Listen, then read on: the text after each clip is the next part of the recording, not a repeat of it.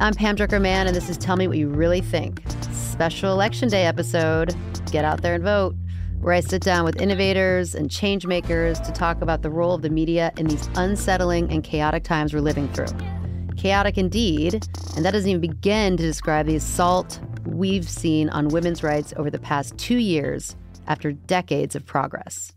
Not only have 2 million women left the workforce since the pandemic, most laid off, some to take care of their families, which we'll get into later. But we're also losing rights, literally losing rights. And that's reproductive rights as decided by the group of nine this summer in the Dobbs decision. So if you haven't already, get out there and vote. Elections matter. And to help us navigate this and the hopeful future I know we're going to face, I have two preeminent experts in activism and fighting for women Sam Barry and C. Nicole Mason. Sam, a friend of the pod, is the global editorial director of Glamour, which focuses on unique perspectives impacting women today, including the financial and the political, which we'll get into, and dating and stuff like that. She also oversees the pivotal Woman of the Year Awards, an annual celebration of Glamour's diverse female community. Also joining us is C. Nicole Mason, PhD. She was recently named one of the world's 50 greatest leaders and is currently president and CEO of the Institute for Women's Policy Research. For the past two decades, she has spearheaded research on issues related to economic security, poverty, and women's issues. She coined the term she-cession, which we will definitely get into today, and has been featured in the New York Times, CNN, and the Washington Post, amongst others. Sam, Nicole, thank you for joining me today. How are you? Great. Thank you for having us. You're in a really good mood considering all the stuff going on with women right now, Sam. You know, you got to optimism and hope uh, will get us a long way. Uh, optimism, hope, and a bit of action, right? Especially on an election day. I hear you. Well, there's so much to cover. And as a woman, this particular episode is one I've been anticipating since May 2nd. In fact, on every episode I've done up until this one, all I want to do is talk about women's rights. And they're like, this isn't the one. I was like, damn, okay. But on May 2nd, when it when it leaked that the Supreme Court was likely to overturn Roe v. Wade, and let's be honest, it's been downhill ever since. I'm wondering what you two were thinking on that day. Sam, let's start with you.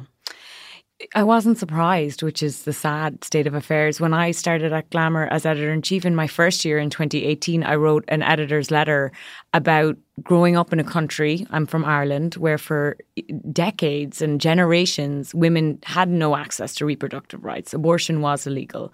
And I watched from my New York office as the country that I was born in was giving women back the right through repealing the Eighth Amendment. And I cried. I cried in Condé Nast and World Trade Center. And I also cried because I was worried I was living in a country that was chipping away at them. And that was the editor's letter that I wrote in 2018. I was not surprised. I was horrified by the decision, but it has been a, a, clear fight for, for certain parts of the GOP for decades to take this right away.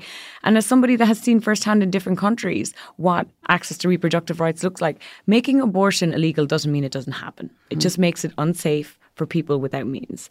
And the reality is that's the place that we are now in America. So I was horrified and I think I brought my team together and we talked about not being, you know, sometimes these things can feel overwhelming, especially as a woman where you just see these attacks on your personal liberties. But I think for us at Glamour, what can we do? You know, what can you do today on election day? What can you do to change the course of history for women? I mean, I think it's crazy that here we are in 2022 still talking about other people, talking mm. about what we can and can't do with our bodies. Nicole, as I understand it, you wrote an article actually outlining the potential effects of this decision more than a year ago when the court announced it was going to take on the case. Take me through what this was like for you to realize more than a year ago before the case was decided how this potential ruling would adversely affect women.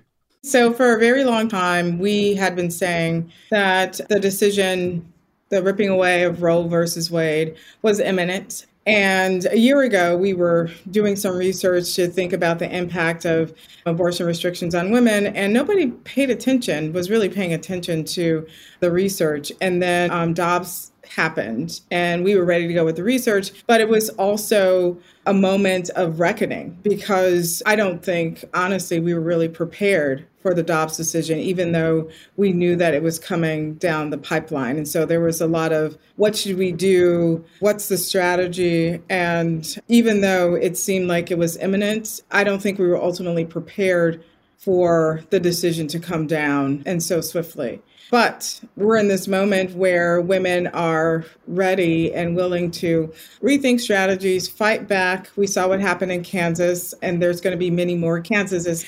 And there's also going to be opportunity, I think, for us to be more proactive, to really think about how we might codify our rights, our reproductive rights, bodily autonomy in the law and not be on the defensive. And so I'm looking forward to that, where we can really dream about what it means for all of us to have bodily autonomy and integrity. Do you think we can? I mean, and I guess maybe this is a. I don't want this to be a hopeful question, but I, I think what a lot of women are talking about is like, okay, one, can we get to a place where this is codified? Like, is this you know, is this within our reach? Is this within a couple of years? Like, how long will this take? And I want to talk to you, Sam, in a minute about how you think, as a voice of young readers, like how we can organize to, you know, how people can get proactive and what they can do to help us get there. But I'm just curious, Nicole, from your perspective, what that requires given where we are right now from a legal perspective. So there's a lot of work that we have to do. I mean, the courts are obviously a problem. The public will and attention around these issues is also a problem. I think you know, took Roe falling for, for many of us to wake up. There were protests happening across the country after Dobbs and a lot of tears.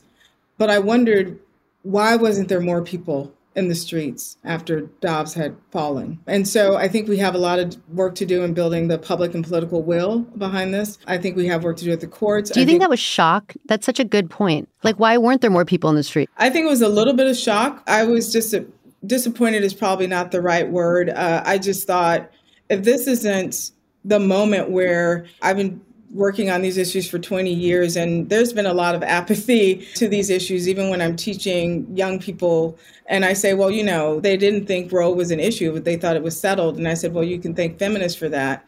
Uh, and then you know it wasn't settled. Um, but i, I still wondered where was the uprising Sam, what are your thoughts on that? Well, Nicole talked about people, and I think that's an important thing to talk about. It can't be just women having these conversations. I think behind every abortion, behind every pregnancy, there is a man, right? And let's be just very frank about that. I think I was, as the editor in chief of Glamour, looking at and waiting for the men to react. And it was slow and it was small. Were they scared? Like, why aren't they reacting? You know, we actually had an amazing piece from Sophia Bush and her husband writing about a previous abortion that he had. GQ just did a piece on men that have had abortions. And I think that's an important part of the conversation because it should not be left up to women to fight for women's right, right? Mm-hmm. Like, women's rights are human rights. And the fact that I feel like we're hearing and we're depending on the women in this world to really fight the fight of like the GOP and the people that are trying to take this away from women and these decisions, um, men and young men in particular should be part of this conversation and they should be helping drive it and i don't think i'm seeing enough of that i, I don't know if you you guys feel the same i just feel like it feels like it's in a little bit of a vacuum. And I think some of it is female health is often a taboo topic, right? I don't know if you saw recently, but the New York Times did a piece on the clitoris and why it is one of the most underrepresented parts of the, you know, that it's studied by in medicine. It's because it's a female body part. I, I say that because, again, hmm. pregnancy mm. And abortions, these are all female medical institutions and I feel like they're either ignored or they're brushed under the carpet or they're used as political fodder and I think that's what we're going into in the US at the moment. I think that's such an interesting point because even the idea that we call it like women's rights mm. It's like, you know, civil rights, it's people's rights. You know, one could say, well, men aren't as impacted by this as women are, but there's so many implications. There's healthcare implications that you just referenced. There's financial implications, which I think is so insane. The complete disregard for our ability to make, you know, our own decisions about our bodies should be a collective concern mm-hmm. and a collective fight. And it's interesting because going back to what Nicole was talking about, like this kind of inaction, that's kind of what it felt like.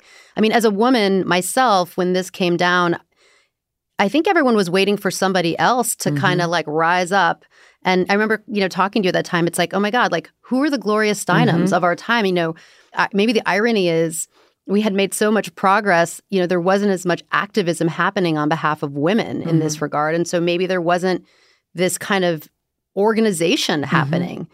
And so I'm curious, like what you've been hearing, Sam, from like your readers of, Glamour. Like, what have the women of the world been saying about this? It's interesting because we did have that conversation after this, and I remember having like, who are the Gloria Steinems of this next generation? Who are the Gen Zs that are going out and fighting the fight? And I don't think we've truly identified them. I'm looking for them at Glamour. So yeah. if you know somebody, if you have, we we've been looking at organizations. One thing that we did do this year, and one of the women that we honoured as a Woman of the Year this year is Dr. Gomperts, who is based in Amsterdam and is the one of the biggest abortion providers in the US through her organization Aid Access. She has been fighting globally for access to abortion for many years in boats off Poland and Ireland and trying to make sure that women do get access to safe abortion pills in particular.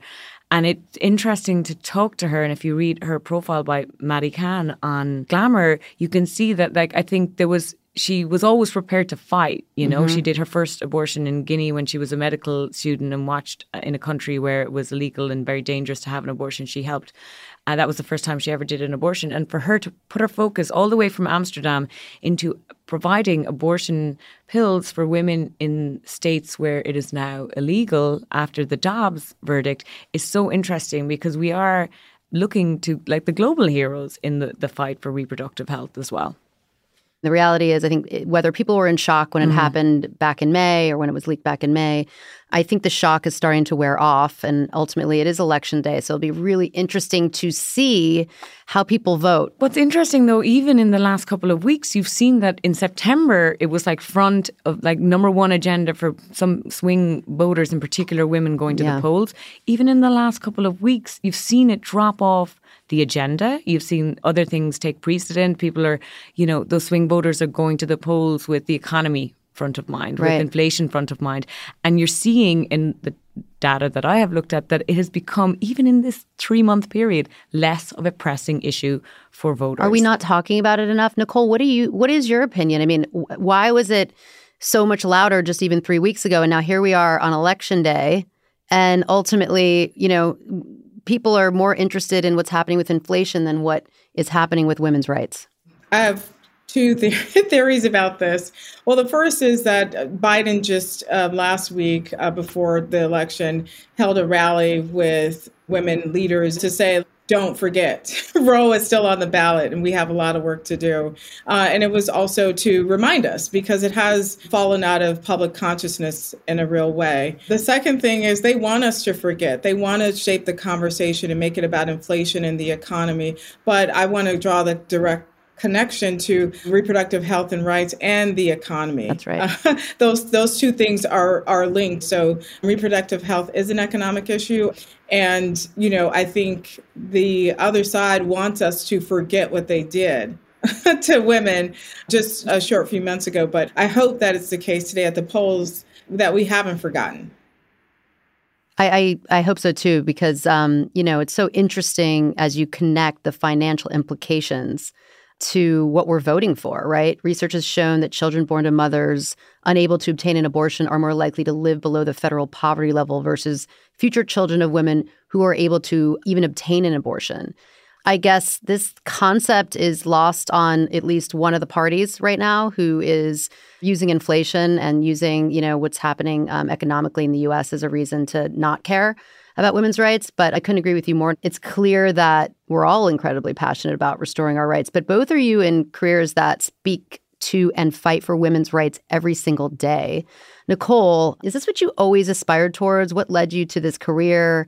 Did you always know you would be trying to level the playing field for women? You probably didn't know that you were going to have to work so hard right in this moment, but curious kind of how you got here. So that's a really good question. So I didn't. I in college I started volunteering at a shelter for abused women in Washington D.C. Before that, I didn't really have any language for what was happening or sexism or, you know, intersectionality. I just didn't I didn't. And when I went through the training a, a light bulb went off i said oh my god uh, you know this is the work that i want to do and so i got to it and I attended Howard University and I started the first feminist organization on its campus. Wow. And I've just been doing this work ever since. So it's been like over two decades now. And it's been really great and fulfilling, but also really very hard work, especially in times and moments like this where it feels like progress is slipping. Are you able to separate the personal from the professional, especially in a moment like this?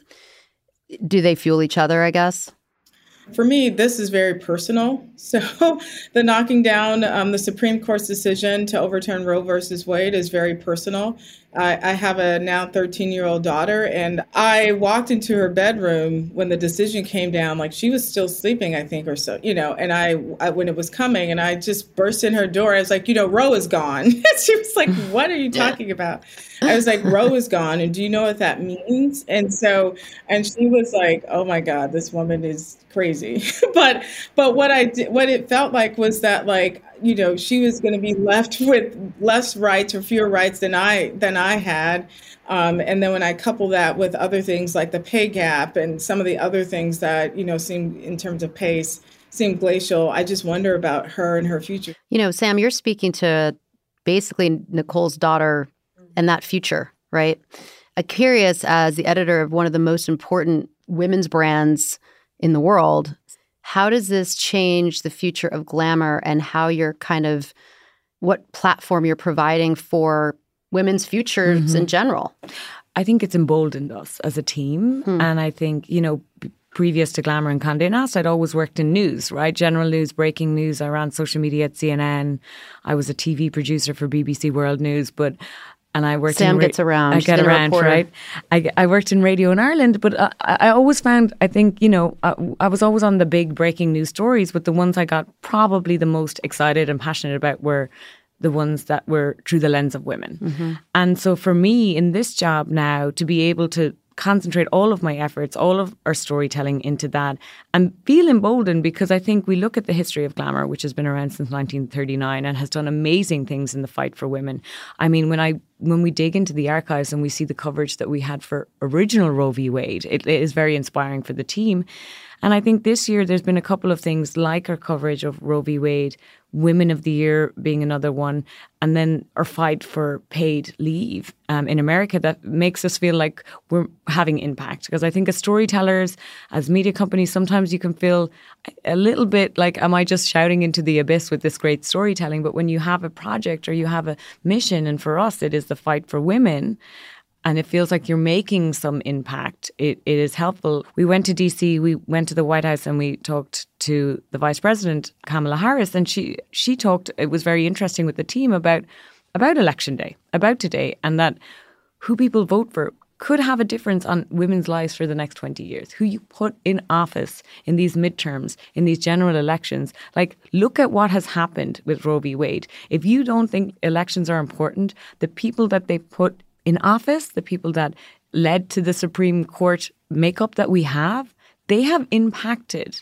women's reproductive rights for probably generations to come, even as we try to fight that fight. So I think sometimes there is an apathy and like, oh, what difference can I make? This is the difference the difference of who you vote for, who you put in office, why you vote for somebody, and what you're voting for can have generational impact. I think that we really do. I mean, listen, this seems like an, a Captain Obvious statement about, you know, getting organized around voting. Mm-hmm. And I think every individual always kind of sees that as, I don't know, like boiling the ocean a little bit. It's mm-hmm. like, I'm mm-hmm. only one vote. Like, wh- how's that going to matter? And how can, like, my one vote connect to, like, a groundswell of change?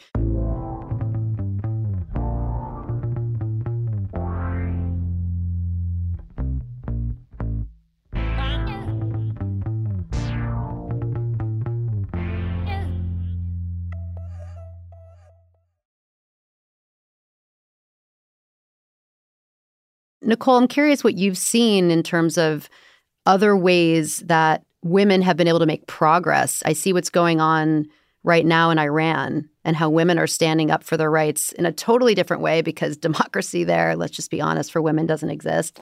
Um, I, will be honest, in those moments, I actually feel lucky to be in the US where we have more freedoms and protections. But it does make me think also of number one, how quickly we can lose our freedoms, but just how in, brave you have to be to organize, how important it is to educate and to be able to help the world understand what's even going on. But I guess my question is like connected to voting, but besides voting, like Nicole, what have you seen, or how else can can women make a difference in this moment that it seems like it's all happening kind of at the same time?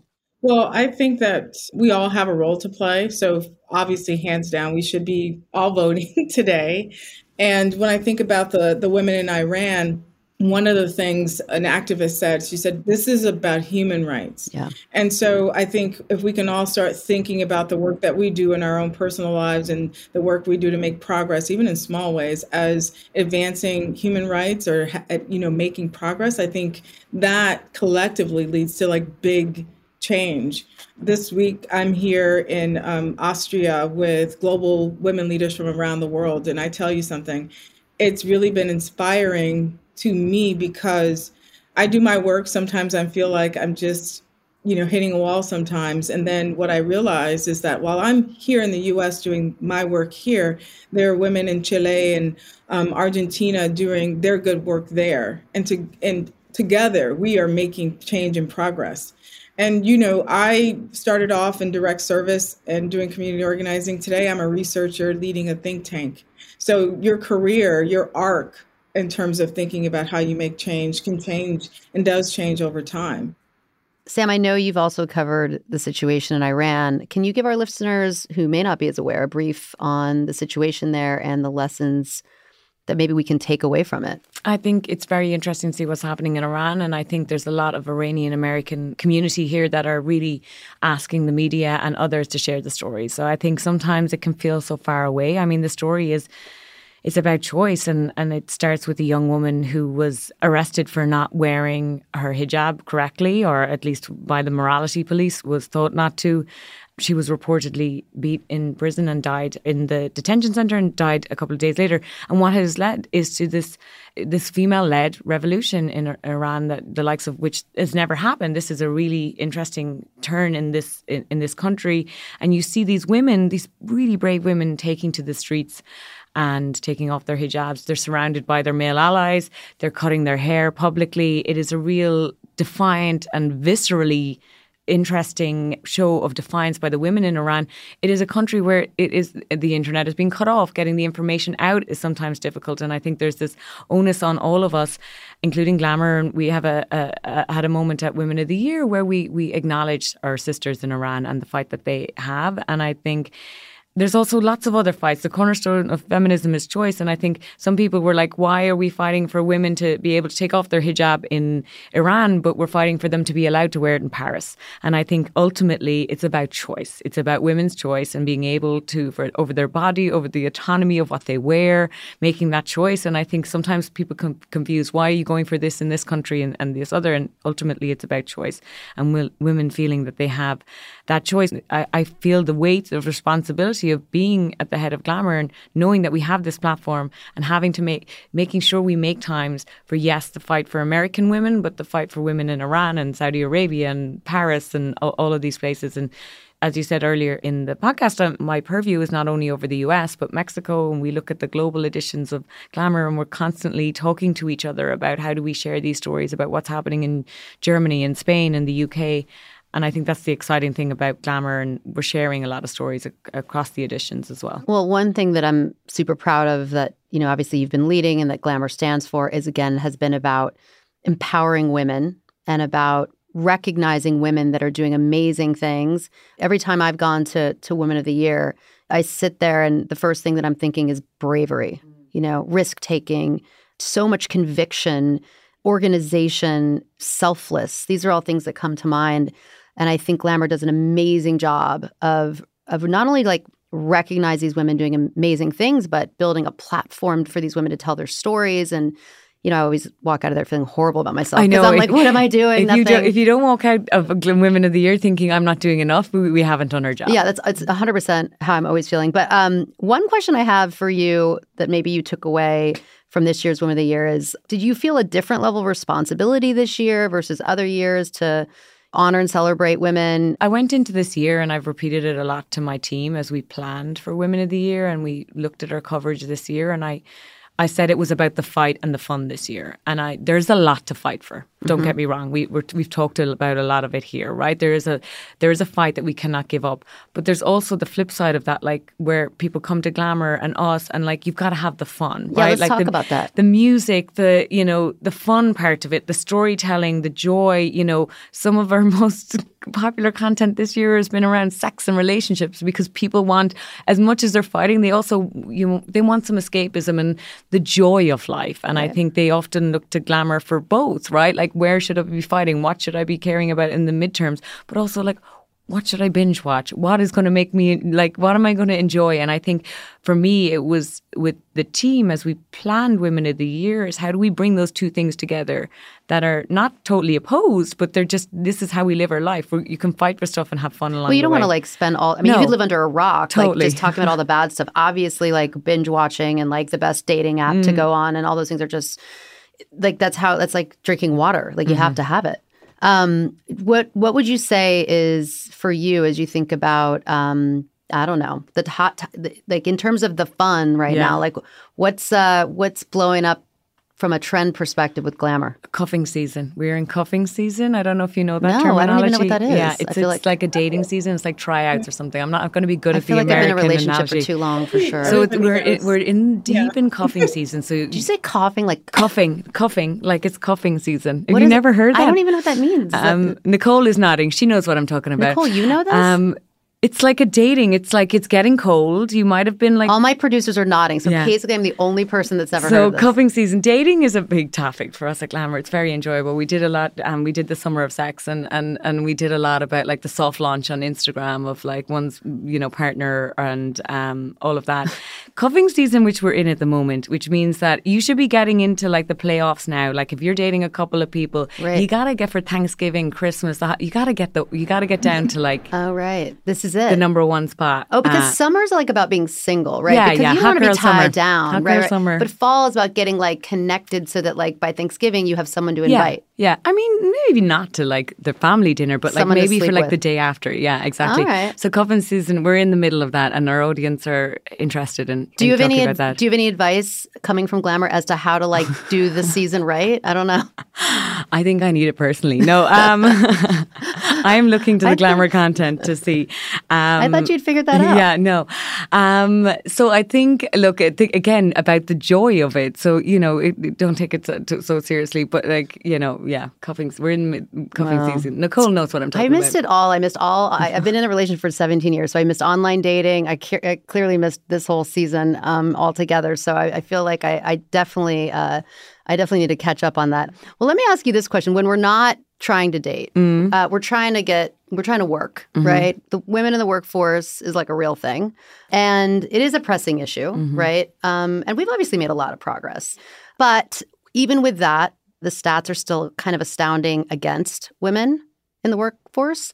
Nicole, I think you gave a speech this summer where you stated that 2 million women have been lost from the workforce since the start of the pandemic, which is just insane. Like women were gaining on men with equal pay, but as the pandemic hit, this has actually worsened.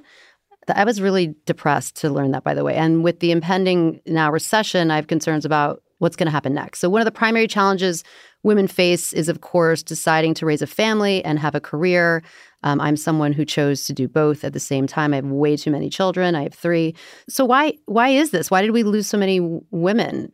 Well, during the pandemic, we women we lost a lot of women because they were employed in the hardest hit sectors, and we never recovered many of those jobs that were lost, especially in retail and service industry, and particularly in care. And so, when you layer those job losses on with lack of paid sick and family medical leave, and also the pay gap, it's pretty disastrous for many women, especially younger women who are during the pandemic. If you're just coming out of college or just starting your career, it was a setback. And so you were on the sidelines or having to take a job that wasn't in your field. And so now, as you re enter, we still are not, women are still are not pre pandemic levels. And Sam, you, uh, I know you recently published a piece in Glamour that really kind of enraged me mm-hmm. and saddened me all at the same time. And it stated that there are over 3 million births every year in the US, but at the same time, this country is only one of six that does not offer paid leave. So we were mm-hmm. just talking about that. You called on Glamour readers to change this, which I think is kind of amazing. Can you talk about what made you publish that article and what was the reader and I don't know, political response to that? Well, our executive editor, Natasha Pearlman, was actually a real driver for this. And she's a mom of two and, and had a difficult second birth. And I think she had come to the US and, and uh, been a little horrified by the lack of, of, of paid um, family leave. And, it, you know, for out of those six countries in the world, there's six countries in the world that do not have paid family leave. America is the only one the rich, the richest one, and the fa- it's again embarrassing. And the reality is, we needed to do this in a way that you know you can talk in abstract and you can talk about the attempts in, in to put it into bills that have failed over and over again. But we showed it through the story of we followed eight women in the first twenty eight days post uh, labour. And we showed the real realities of what that looks like, including some of those women went back to work after six days, which is not not it can be normal for I think a quarter of women go back to work within two weeks in America because they do not have paid leave. Like these are women that have had C sections, that have had medical complications. The fact that we do not service, we talk about the family in American politics a lot. This is, you know, one of the reasons why Dobbs got through, or at least, you know, the GOP talk about themselves being the priority of family, but we're neglecting the family at its very uh, inception of birth, right? We're not supporting those women. And we're not asking for the world. We're asking for four weeks of federal paid leave for American. It's so families. crazy to me. But like, so now, like the the the you know, they want to tell us what to do with our bodies that we mm. must have this child, but then they're not going to give us. There's a hypocrisy in it. The, the hypocrisy is kind of insane. Why don't we have paid leave?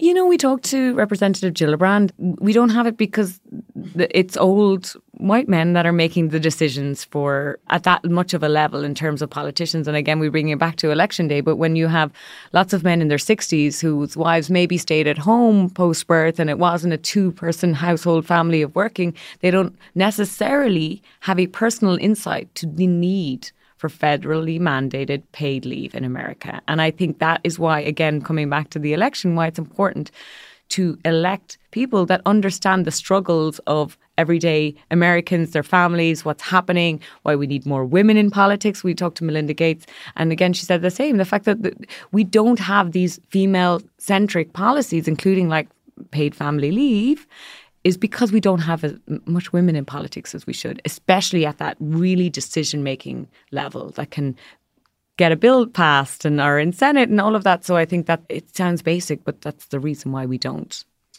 I mean, it's kind of insane. Mothers engage in more than 300 hours of paid work per year than they did 40 years ago. What's your opinion as to how we can combat this together? Because I'm, I'm sitting here listening to it. It's insane that we don't have paid leave I know so many people that are probably about to have children that are probably freaking out about the fact that this is like their reality as well. What can we do to try to move this forward? So I think we need to have the conversations earlier. So I when I was a young woman living in New York City, I did not think about childcare. I didn't think about paid sick leave or some of the other family policies um, when I was in my 20s or even early 30s. And when I became a mom, I had sticker shock. I didn't know how I was going to afford care in New York City. And I didn't realize that I didn't have maternity leave or paid sick leave. And as a result, I felt like I needed to come back to work two days after giving birth. So I think starting those conversations early and making it a conversation that's interesting, provocative and women young women um, or women of all ages can see themselves in and having and fighting for i think that's really important because and now i'm off wrapping my kids are like 13 so i i'm not thank thankfully they kind of watch themselves but like i'm still so fired up about it because i knew what it was like for me. Yeah uh, and the struggle it was. Well, and I think you don't really think about it until, like, you don't think about fertility until you're actually trying to have kids. You probably don't even think about whether there's paid leave until you're about to have a baby, right? And so I think, you know, maybe part of the way that we need to think about organizing is connecting those conversations earlier, right? So it's like when you're starting to think about fertility or listen, I mean, many women in their 20s are freezing their eggs now. Mm-hmm. Early 30s, they're freezing their eggs now. Maybe that's the maybe that's the moment we need to start having those conversations about, you know, what's the broader view? You're thinking about freezing your eggs. Okay, you should also be thinking about how we need to continue to organize around issues like this that are going to have massive impacts on you because that same woman that's freezing her eggs is probably doing that because she's very focused on her career, which she absolutely should be. I mean, she's probably also focused on cuffing season or whatever as well. um, but but it's a real thing. And you know what? I again, like I remember that pressure. I remember that like the day that I got pregnant with my second child was the day that I found out that I was becoming the publisher of Bon Appetit. And I remember just thinking like, oh, that's going to be a fun conversation, right? Because I was actually like afraid that I was going to lose my job, right? And as the gay woman that I am, I couldn't even pretend it was a mistake. I had to be like, yes, I planned this. And yes, thank you for that big promotion. Nicole, I just wanted to ask you really quickly. You know, I know you've said in the past that you do have great hope for our future collectively as it pertains to employment and equal productive rights. Where can we find hope to move forward? I think the, this moment is really urgent. I want us to figure out how to accelerate progress and innovate and really think about new ways of solving old problems. Um, that's, uh, you know, I'm really excited about that. And you said at the top of the podcast, like, where's Gloria Steinem? And I was like, I think we all, you know, young women, we all can be Gloria Steinem, Angela Davis in our own lives in our own way and not be waiting for someone to tell us what to do, but to just get out there and do it like, you know, many of the brave women we've talked about on the podcast today. So I'm really hopeful that I know I am raising a badass um, young person, you know, and young man. I have the twins. Um, they're a little mischievous, but um, that's. Aren't they though? uh, well, I've been saying I have like 10 more years at this, in this work, in this way, but I'm so happy that when I look out, I see like young women who are engaged, thoughtful, enjoy, but also impassioned by injustices and what's happening. And so I'm really excited for them. Yeah, me too. I'm really hopeful for our youth. Like I see that in my boys. Like they're so much more I'm sorry, this is an overused word, but like so much more woke than I ever was. Like they're so interested in like who we're voting for. They're so interested in what's going on in the world and they're so leaned in and they're so like impassioned by it and and they're boys and they just like they they care. I was too busy like I, I don't know what I was doing at that age, but like literally like I was not as leaned in as they are. All right, listen, we have this thing that we do at the end of my podcast. Uh, there, there's some rapid fire questions. All right. So the podcast is called Tell Me What You Really Think. So it's just a quick question and a quick answer. So, like, you know, if you spend too much time thinking about the answer, then you're not doing it right. Right. So, Sam, I'm going to start with you. Right. Because we work together. I love a Um, rapid fire. All right. round. Given you're just coming off of Women of the Year, this is probably top of mind for you anyway. Uh, we're talking about inspiring women. Uh, Greta or Gloria? Oh, Greta. Greta. Why? Just again, next generation. All right. I don't, I don't hate that. Um, Nicole, what keeps you up at night? My kids, actually, they're Because they're not going to bed. Sorry to be honest um because i you know at 13 they know what they know like all the values and stuff so i like, like have to move out of the way and i'm excited about who they're becoming Sam, what gets you out of bed in the morning? Coffee. Coffee. Do you put anything in your coffee? No, I'm a morning person. I love the mornings. I'm love it. I, don't- I literally like nothing gets me out of bed in the morning. Um, Nicole, what is the best compliment you've ever received? you have nice hair or being Love that. That's great. Sam, uh, this is a good one for you. CNN or MSNBC? I- I'm I'm gonna say CNN because I work there and I, I still have an affinity. But yeah, CNN. Okay, I like that. Um, Nicole, if you could give 12 year old you one piece of advice, what would it be? just keep going keep going Yeah, it's a good one. This is election day. This is a question for both of you. Sam, will the Dems take the Senate? Yes or no? no oh pressure. God, I want to be hopeful, but I'm not sure. I I, I like. Oh God. I don't want to go into bookies and put money on what I want my answer to be. Basically, no. I, I don't. I, I, I worry it's going to be a no, but I hope it's a yes. i think it's a no but i hope it's a yes but even if it's a no Mm. even if we lose it's not over so people don't despair it's not over Um, last one. This is really serious, Sam. Hinge or or um, um, bump. Bumble. I don't know. I have to get back on them. Um, I See, I didn't even. I couldn't even come no, up with another setup, one. setups, setups. I'm here for the due diligence of a setup. Wait, but is there a be- what? What is the dating app that? What, what would I haven't even said? I don't Hinge know. There's Bumble. What's the other one? Hinge. Raya is the one that. Raya. Like, yeah. There's. hey raya I don't know. No, what's the one where you swipe left? Or There, a Tinder. We're, Tinder. Okay, we're over that now. Yeah, no. that's- Okay. That's for a different type of relationship. All right. Well, we'll come back to that on the next time we're breaking down what's going on with women. Um, Sam and Nicole. You guys are both pros. Uh, hopefully, you're like running out of here to go vote. Um, and I just want to say thank you for helping us talk about a really serious topic right now, but also to think about this amazing future that we have as women and men need to come together um, and help us continue to move some progress forward. So thank you for joining me.